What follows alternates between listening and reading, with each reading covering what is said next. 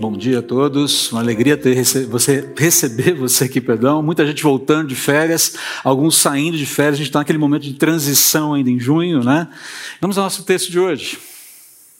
Colossenses capítulo 2, versículos 6 a 15. E agora, assim como aceitaram Cristo Jesus como Senhor, continuem a segui-lo. Aprofundem nele suas raízes e sobre ele edifiquem sua vida então sua fé se fortalecerá na verdade que lhes foi ensinada, e vocês transbordarão de gratidão. Não permitam que outros os escravizem com filosofias vazias e invenções enganosas provenientes do raciocínio humano, com base nos princípios espirituais deste mundo e não em Cristo. Pois nele habita em corpo humano toda a plenitude de Deus. Portanto, porque estão nele, o cabeça de todo governante e autoridade, vocês também estão completos. Em Cristo vocês foram circuncidados, mas não por uma operação física e sim espiritual, na qual foi removido o domínio de sua natureza humana. No batismo, vocês foram sepultados com Cristo e com Ele foram ressuscitados para a nova vida por meio da fé no grande amor, no grande poder de Deus que ressuscitou Cristo dos mortos. Vocês estavam mortos por causa de seus pecados e da incircuncisão da sua natureza humana. Então Deus lhes deu vida com Cristo, pois perdoou todos os nossos pecados. Ele cancelou o registro de acusações contra nós, removendo-o e pregando na cruz. Desse modo, desarmou os governantes e as autoridades espirituais e os envergonhou publicamente ao vencê-los na cruz. Vamos orar. Senhor, nós te agradecemos mais uma vez, por mais uma vez temos um encontro e um encontro contigo, um encontro entre nós, um encontro da igreja, do teu povo, um encontro contigo. Obrigado por esses que nos visitam, obrigado por cada vida aqui, por cada família representada aqui. Mas, sobretudo, obrigado por podermos mais um dia, temos mais um dia de chances de, de reconciliação contigo e mais um dia percebemos os teus muitos cuidados conosco. Certamente lidamos com problemas, lidamos com desafios, lidamos com tantas questões na vida, mas o teu zelo é algo absolutamente presente. A tua fidelidade é algo absolutamente encantador.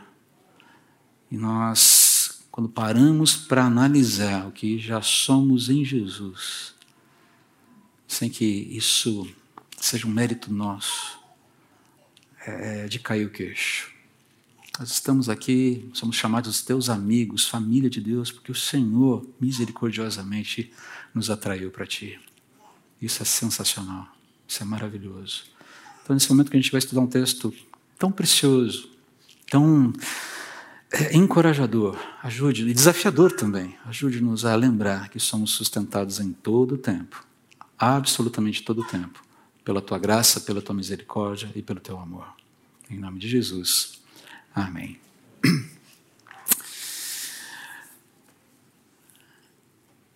Os deuses vão usar você,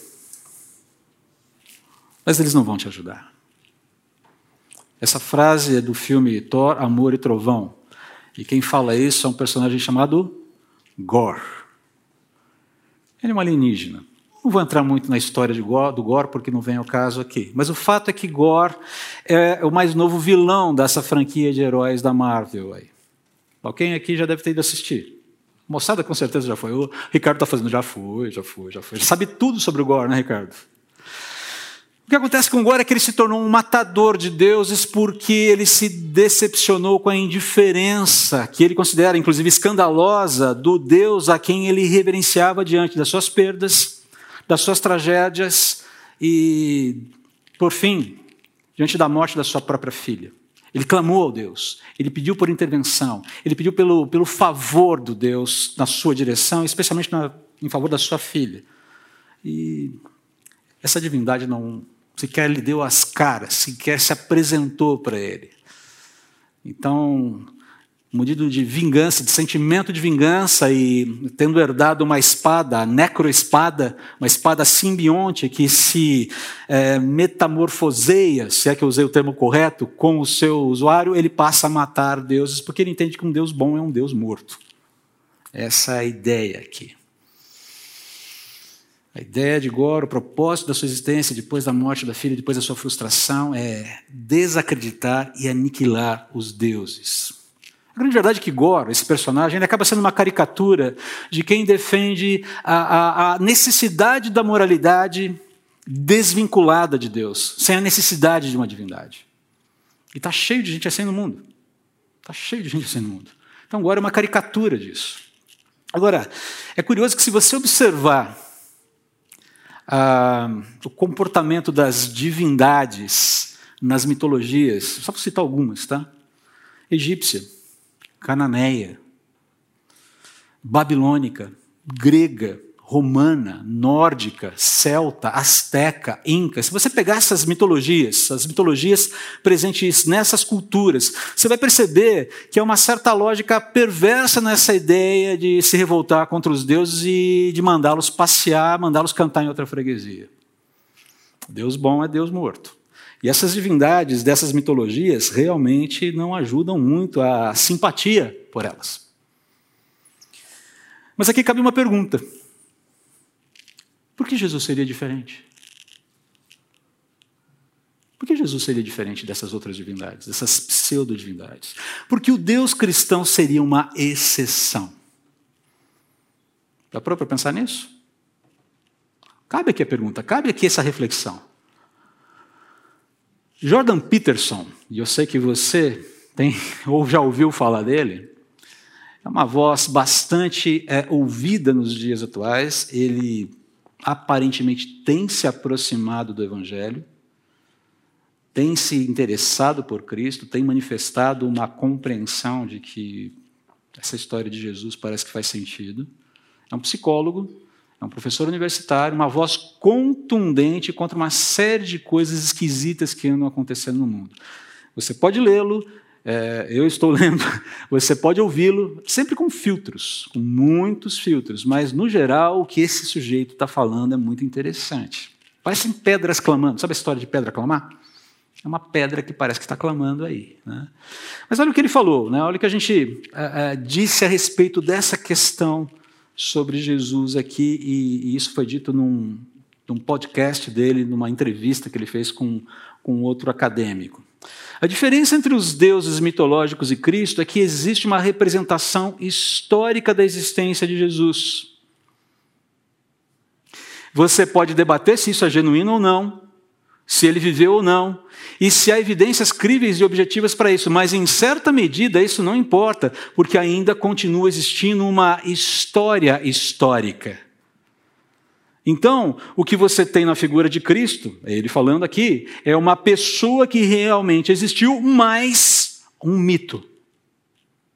A ideia de mito aqui, ele está falando daquela ideia de arquétipo, aquela ideia que é, Jung usava, né, da ideia do, de, dos, dos, de você ter um, uma, uma símbolos compartilhados pela humanidade que nos fariam caminhar numa determinada é, é, compreensão, desenharmos uma compreensão de mundo, não que aquilo de fato fosse real, mas a, a ideia de mito aqui, ele, ele apanha lá de Jung, né, essa ideia do arquétipo, e a ideia do, do herói de Joseph Campbell, Campbell que também está presente em todas as narrativas que a gente vê por aí. E aí ele volta aqui, né, voltando às palavras dele. E de certa forma, Cristo é a união destas duas coisas: o real com aquilo que a gente mais aspira, aquilo que não que é, é o mito em si, mas aquilo para qual o mito aponta. Ele fala isso, eu achei interessante. E aí, na sequência, ele fala o que é muito curioso. O problema é que eu provavelmente acredito nisso mas fico admirado com a minha própria crença e não sou capaz de entendê-la.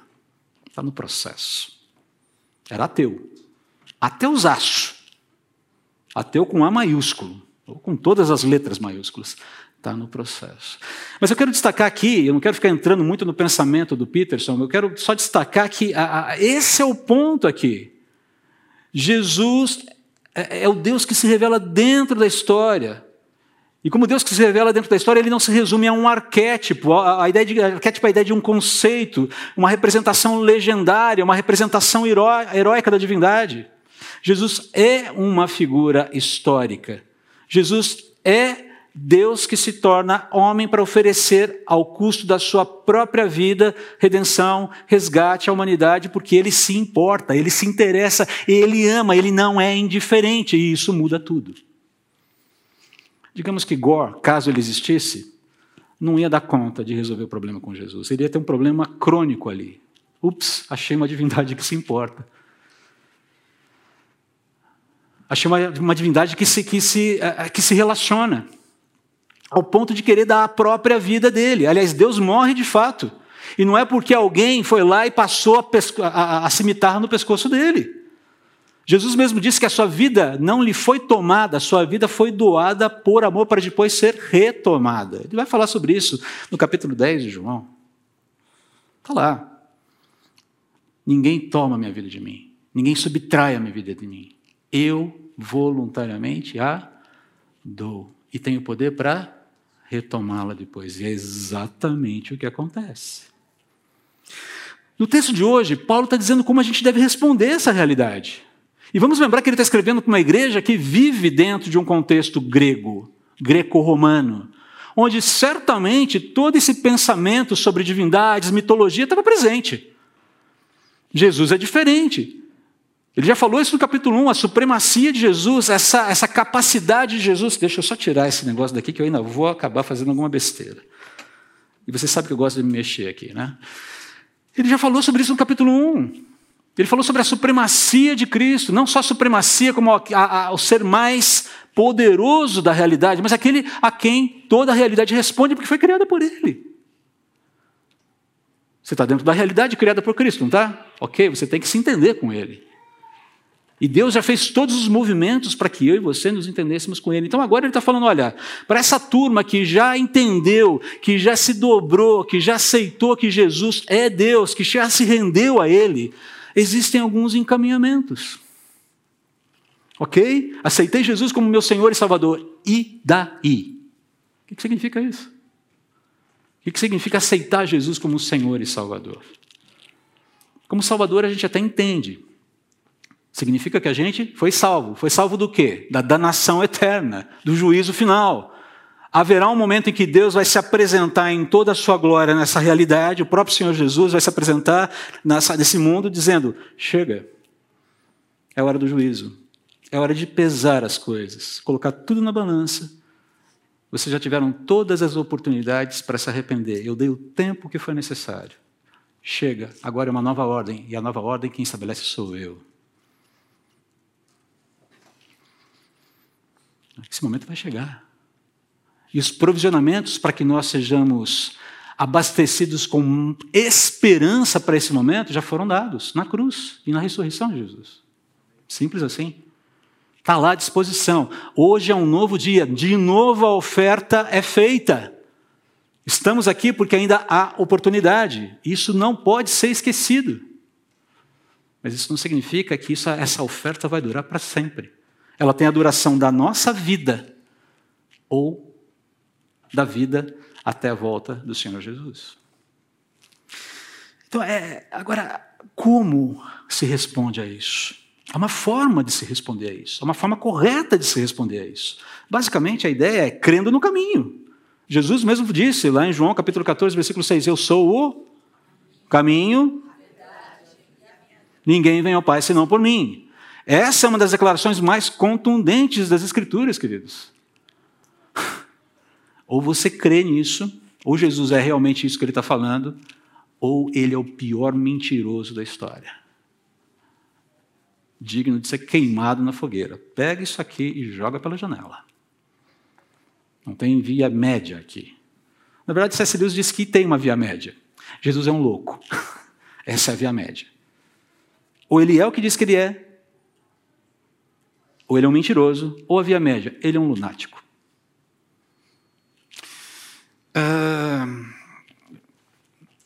Nós cremos que Ele é o que é, não é verdade? Nós estamos aqui por isso. Ou estamos aqui nos interessando em entender, assim como Jordan Peterson está tentando entender de quem se trata, afinal de contas, Jesus. E eu quero já afirmar que aquilo que. Usar aqui uma frase, uma, uma, uma ideia muito preciosa do Ricardo Agreste. Aquilo, Ricardo Agreste escreveu isso, isso não é frase minha, a ideia é dele, a percepção dele é dele, então eu quero só me apropriar aqui, dizendo o seguinte: que aquilo que Carl Jung chama de arquétipos, de inconsciente coletivo, a Bíblia chama de revelação. Mas as Escrituras chamam de revelação. Revelação do próprio Deus. Revelação objetiva de Deus. Então, como se responde a isso? Crendo no caminho, mas não só isso. Caminhando no caminho. Você não recebeu um passaporte para o céu e vai ficar sentado numa sala de espera até que esse momento chegue. Existe aqui uma agenda, uma pauta de vida na qual eu e você devemos nos engajar. E como nós devemos nos engajar? E o texto de hoje fala sobre isso. Com coerência. Devemos caminhar com coerência, devemos caminhar com astúcia e devemos caminhar com convicção. Caminhar com coerência, caminhar com astúcia e caminhar, caminhar com convicção. Começando aqui pelo primeiro, caminhando com coerência. Olha o que Paulo fala. E agora, assim como aceitaram Cristo Jesus como Senhor, continuem a segui-lo. Isso aqui é muito curioso, é muito interessante, porque aqui Paulo usa num versículo três nomes muito significativos para a gente: Cristo, Jesus, Senhor. A ideia de Cristo é relembrar quem é Cristo. Ele é o escolhido de Deus, ele é o Messias prometido, ele é em quem todas as promessas redentivas encontram a sua concretização. Ele é a própria revelação de Deus. Tudo culmina nele, tudo aponta para ele. Ele, quando encarna, revela o projeto de Deus. Pronto, se cumpriu aqui o propósito de Deus. Essa é a ideia aqui. Mas ele usa também o nome Jesus. E Jesus significa o que mesmo? É uma derivação de Josué, né? Mas que significa Jesus? Você se lembra? Senhor, o Senhor salva. O Messias ungido, em quem todas as promessas convergem e se, com, e se cumprem, Jesus salva, o Senhor salva. E no final ele fala Senhor, Kyrios, do grego.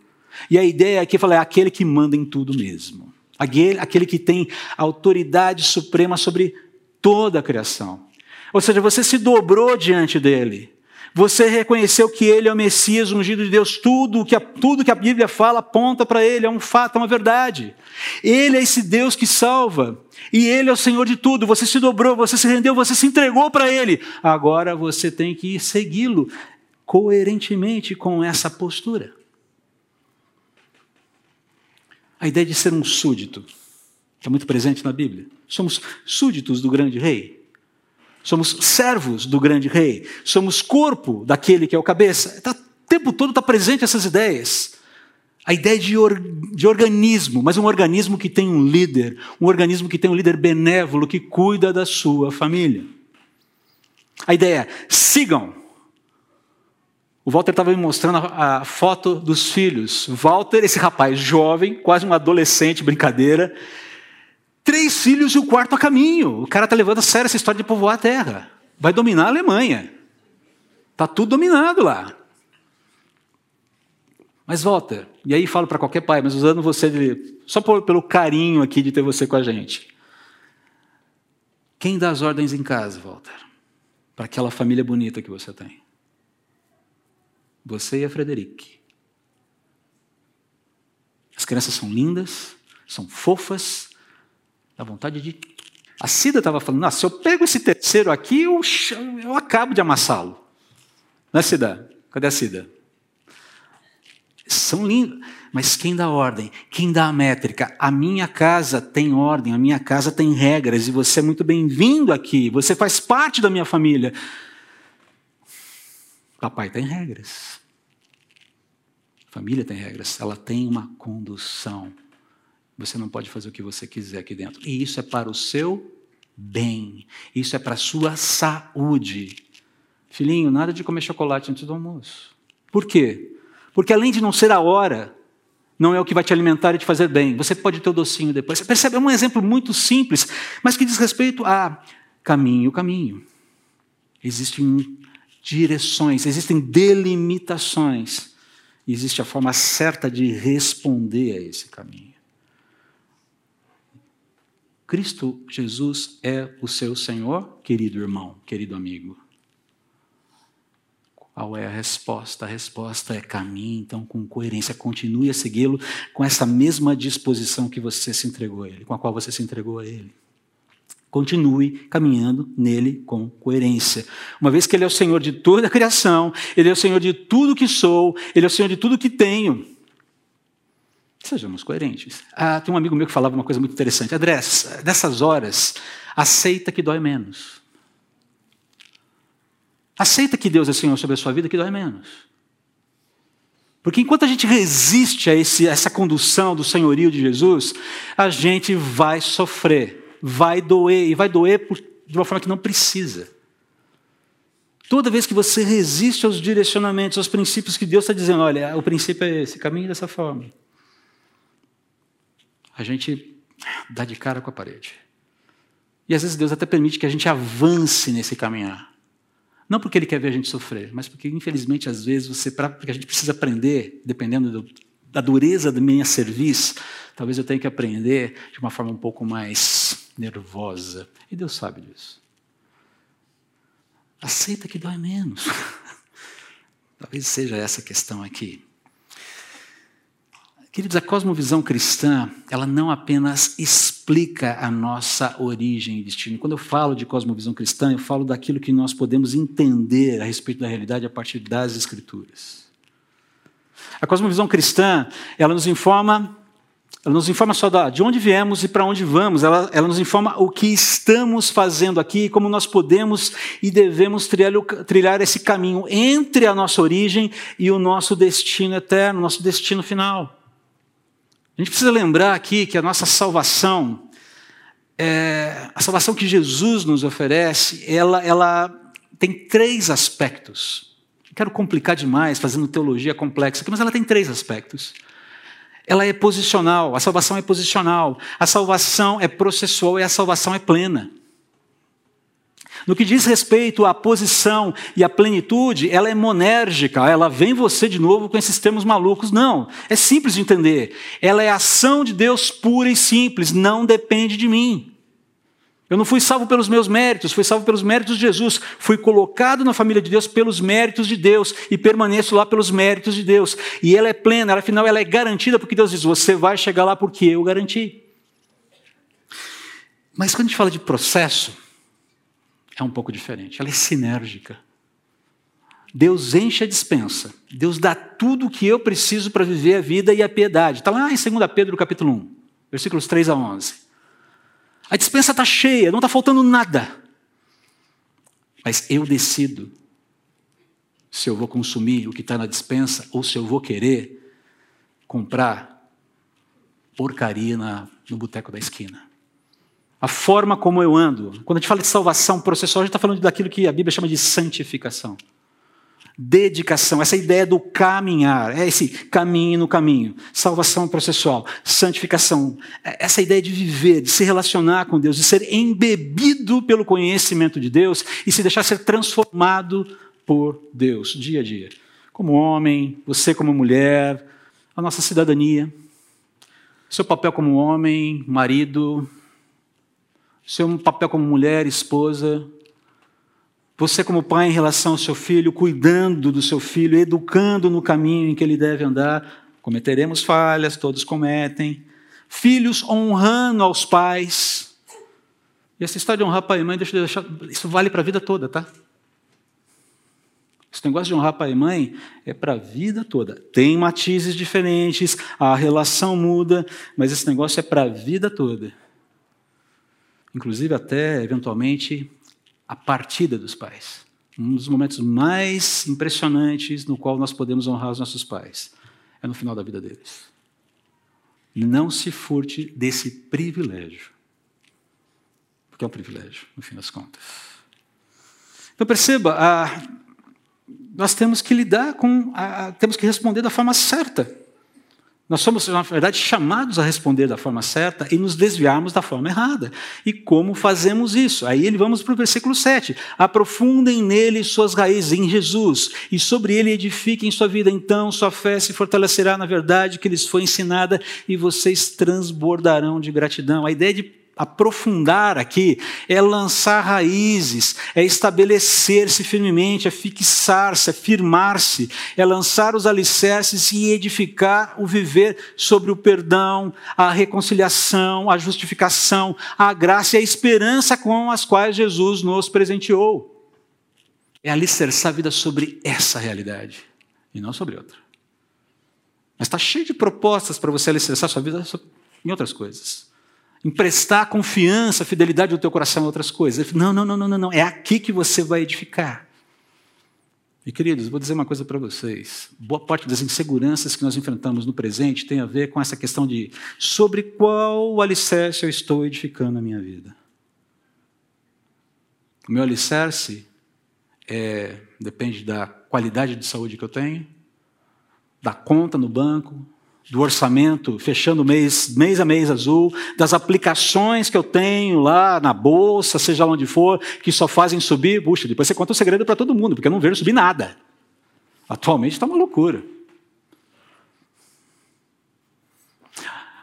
De novo, vou tocar nesse assunto, porque não adianta, a gente tem que falar sobre isso. Em quem vai ser eleito no próximo pleito? Seja na presidência da República, seja no governo do Estado, quem serão os nossos legisladores. A, a, a, o seu alicerce depende da, de, de, de, a gente ter uma, uma renovação dentro do judiciário brasileiro. A gente se apoia muito mais do que a gente imagina em ah, relacionamentos. Então, um casamento perfeito. Então, um casamento dos sonhos. Em ter filhinho, filhinha, laçarote na cabeça, cabelinho penteado, perfeitinho, que vai bem na escola, que é atleta, que isso, que aquilo. Ter sucesso? Gente, nós temos uma série de, de propostas de alicerce falsas o tempo todo sendo colocadas para a gente aí. A gente tem que aprender a detectá-las. Porque a edificação da vida tem que ser sobre o Senhor Jesus, o firme fundamento da nossa existência, porque Ele é simplesmente o Senhor da realidade. E quando você troca o firme fundamento da, da existência, o Senhor da realidade, por qualquer outra coisa dentro da realidade, você faz um péssimo negócio. Eu faço um péssimo negócio. E Paulo está falando: não faça isso. Porque agora vocês têm uma visão clara do que deve ser a vida de vocês. A cegueira foi removida, a consciência foi, foi, foi chacoalhada, e, foi, e o ambiente da sua mente, do seu coração, ele foi, digamos, a, a, a tratado tratado pelo Espírito de Deus. Foi restaurado pelo Espírito de Deus, ao ponto de vocês terem agora a compreensão da realidade, de como viver essa realidade. E aí ele fala: quais são os efeitos disso? Olha só que interessante, os efeitos disso são fé fortalecida na verdade revelada isso diz respeito à renovação das forças, renovação da esperança durante a nossa jornada, durante a caminhada. E quantas vezes nós precisamos ter a nossa esperança renovada? Fala a verdade. Você já acordou aquela segunda? Amanhã é segunda-feira, né? Oh, segunda-feira. Por que você foi me lembrar disso? Deixa passar o domingo primeiro, André. Tá bom, deixa. Mas amanhã é segunda-feira do mesmo jeito, não vai mudar nada. Mas você tem pânico da segunda-feira? Fala a verdade, manda, manda, manda real para mim. Você tem pânico da segunda-feira? Já teve pânico da segunda-feira? Eu falei, eu não sei o que é segunda-feira antes do meu copo de café, como diria Garfield. Eu estou ficando velho das minhas referências, ninguém sabe mais quem é o Garfield. O Márcio sabe, a Lu sabe, mas as crianças acho que não sabem. Felipe sabe? Você sabe? Cara, agora que queixinho tremeu aqui. Ah, não tem dias que sair da cama é um sacrifício? Que você precisa exercitar sua mente, o seu coração, com base na verdade para prosseguir? Porque se depender do que está aí, da situação, da saúde, da conta no banco, do teu chefe, do quanto você ganha no final do mês, Seja lá o que for, a vontade é você pegar esse trancar dentro do quarto, se enfiar debaixo da cama e dizer: só me chama no arrebatamento final, porque eu não vou sair daqui mais. Não é verdade? É verdade. Há dias que de noite é fogo, como diria um amigo meu. Há dias que você fala, cara, Deus. Aí vem, né? Os crentes apelam: Jesus, Maranata, volta logo, Senhor. Por quê? Porque está difícil, está pesado. Mas perceba, a, a, fé fortalecida na verdade revelada, ela, ela renova forças, ela renova esperança é, durante a jornada, que nem sempre, a maior parte das vezes, não é fácil. Mas é um outro efeito disso, gratidão abundante. O interessante da ideia de gratidão aqui, quando ele usa o termo abundante, ele fala uma gratidão fértil. Gratidão fértil. Que ideia é essa? Você vai plantar um pezinho de gratidão e vai nascer uma árvore? Não, a ideia, a ideia até funciona. A ideia aqui de uma gratidão que é útil porque testemunha. Uma gratidão que é palpável, que é visível. Você fala, cara, de onde vem isso? É possível ser grato nos dias em que vivemos, queridos? Sim ou não? E a igreja, em silêncio, preocupante, pensa um pouco e responde: com mais ênfase, por favor. Sim. Se você acredita, se você não acredita, você pode falar não, não tem problema. Você tem, mas aí a gente vai ter que lidar com esse problema de outra forma. Sim, é possível. Por isso que não desanimamos. É por isso que não esmorecemos. Porque é uma verdade revelada, concentrada é, definida na pessoa de Cristo que sustenta, sustenta a nossa existência. Gostei muito da palavra certa vez de um capelão prisional que tinha sido inclusive preso e ele falando aos presos tem uma linguagem própria que você usa para alcançar o coração dos presos. Não é uma coisa tão simples. E eu lembro que ele começou com uma frase mais ou menos assim: Gente, a pena é longa, mas não é eterna, né? É impressionante o que essa frase trouxe de reação daqueles presos. A pena é longa, mas não é eterna. Esperança num presídio. Estou cumprindo uma pena. Não vou sair daqui, sair daqui antes de 10, 20, 30 anos. Outros passariam, talvez, o restante da vida na prisão por conta do tamanho da pena e a sua idade. A pena é longa, mas não é eterna. A vida é eterna. A salvação tem desdobramentos eternos. A sua crise financeira não é eterna. Os problemas que você, li, que você tem na educação dos seus filhos não são eternos. As crises de saúde não são eternas. As pandemias não são eternas.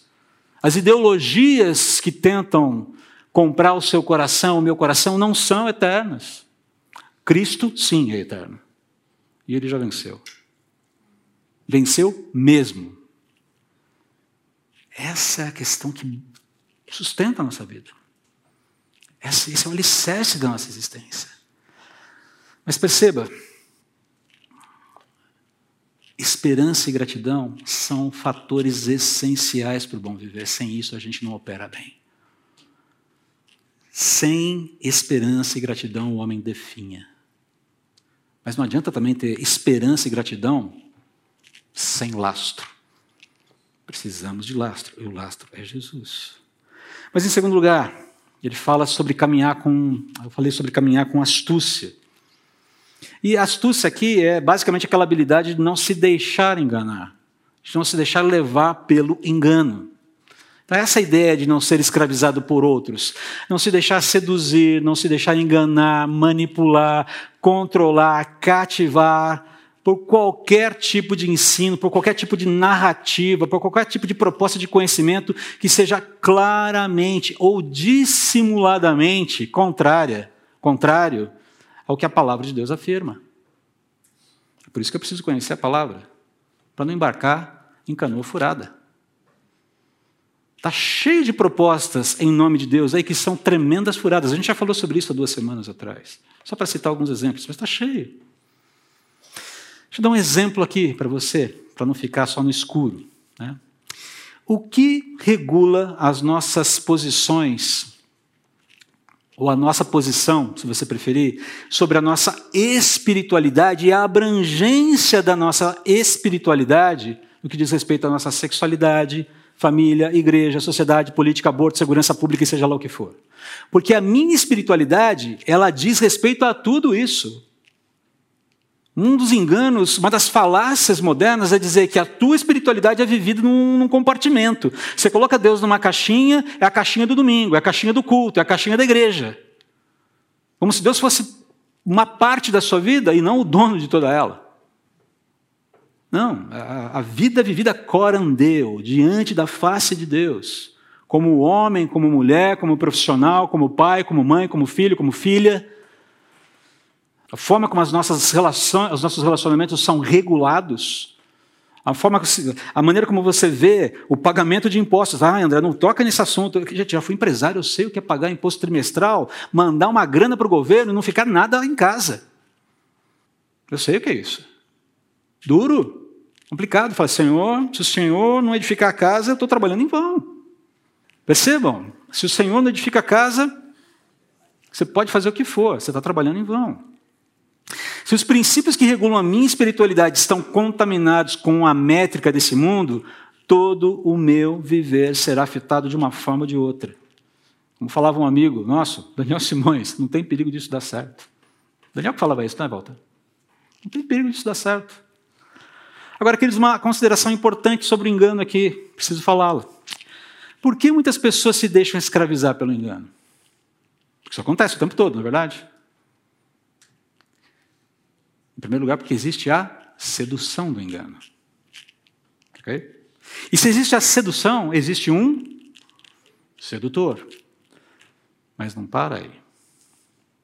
Existe a sedução, existe o sedutor, e existe o desejo de ser seduzido.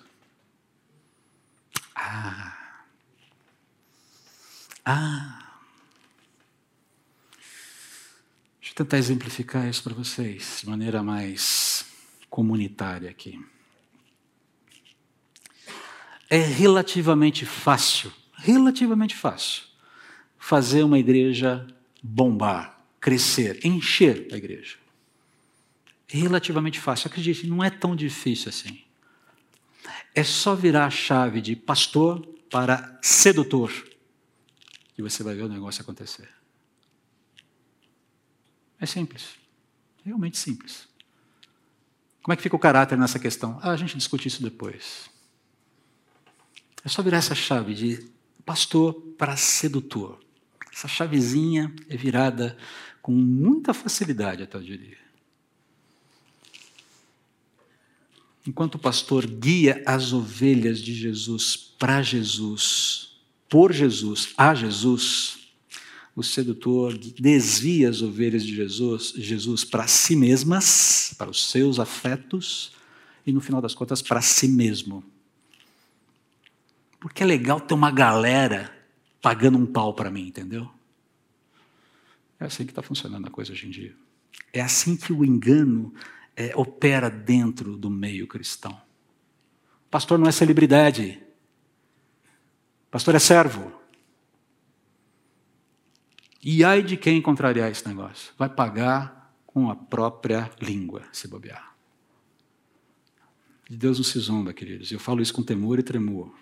Pastor não é celebridade. A relação das ovelhas com o seu pastor não é uma relação de fã com celebridade, é uma relação de ovelha com o pastor. É assim que tem que ser. É vida na vida, é relacionamento. Não é badalação.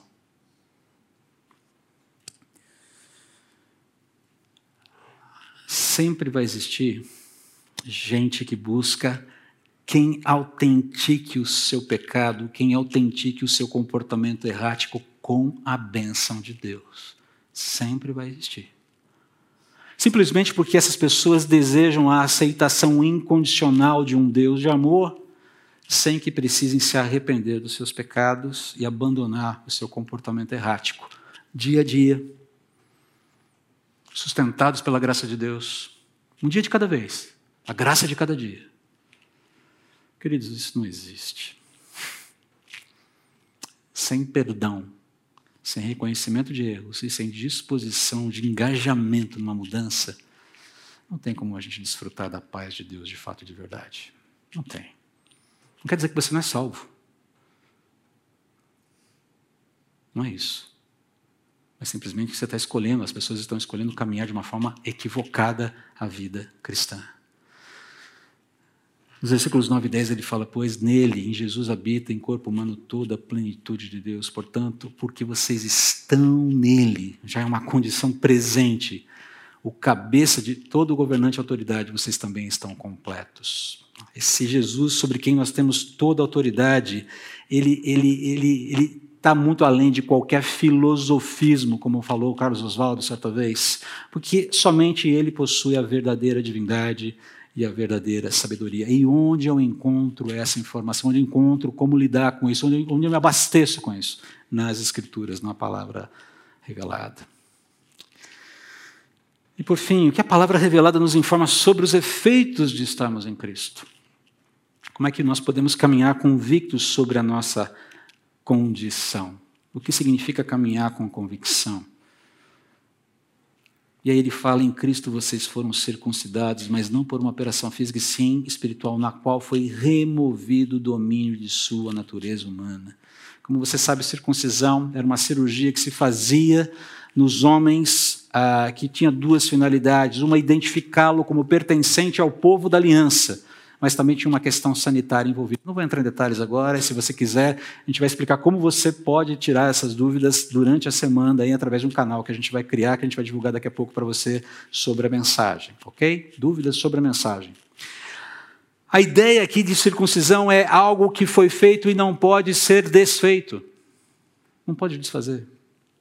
É feito de uma vez por todas. Tanto é que no batismo, quando você segue para o batismo, e esse é um movimento, esse é um movimento consciente, a, a, ideia de mergulhar nas águas e ser trazido à tona representa justamente essa ideia de ser sepultado para o mundo, morrer para o mundo para reviver com Cristo. É um simbolismo, é um dos mais belos simbolismos do cristianismo, na minha opinião.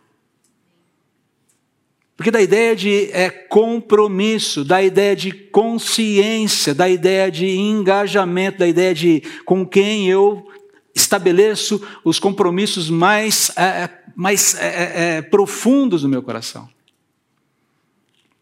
Ser batizado, então, tem essa, essa, essa ideia de estabelecimento de compromisso final. Toda vez que nós olhamos alguém sendo batizado, então nosso coração deve pulsar de alegria. Porque alguém que se compreendeu o que está fazendo, está dizendo: Eu morri para o mundo, para viver para Cristo. Morrer para o mundo significa não vai viver numa clausura, vai entrar num convento, vai entrar numa abadia e ficar lá o resto da vida. Não. Ele diz respeito: o que me regula agora são os valores do reino de Deus, é o próprio Deus. É com ele que eu me alinho. Eu quero caminhar no caminho. Essa é a ideia aqui. E ele continua: vocês foram ressuscitados para a nova vida por meio da fé no grande poder de Deus que ressuscitou Cristo dos mortos. Perceba que o que nos move é o poder de Deus em quem nós confiamos. É Ele quem nos sustenta durante a caminhada. Ele, ele prossegue aqui. Esse versículo 3 13 tem que ser lembrado sempre, queridos. Vocês estavam mortas, mortos por causa dos seus pecados e da incircuncisão, da falta desse compromisso da sua natureza humana. E aí vem essa parte do versículo que para mim é sensacional. Então Deus lhes deu vida com Cristo, pois perdoou todos os nossos pecados. Entenda, não há nenhuma espécie de engajamento com Deus se não houver essa ideia de que eu fui perdoado de alguma coisa. Jesus não é um penduricalho no qual eu creio. Uma divindade para quem eu acendo uma vela porque ele é legal. Ah, vamos lá, eu fiz uma escolha de religião aqui. Analisei todas as religiões, ah, achei essa muito estranha, achei essa muito exigente, achei. Ah, mas o Jesus, Jesus é legal. Jesus é bacana. Jesus é um cara legal, um grande mestre da moral. Esquece. O cristianismo vivido sem a graça de Deus é a pior possibilidade para alguém escolher.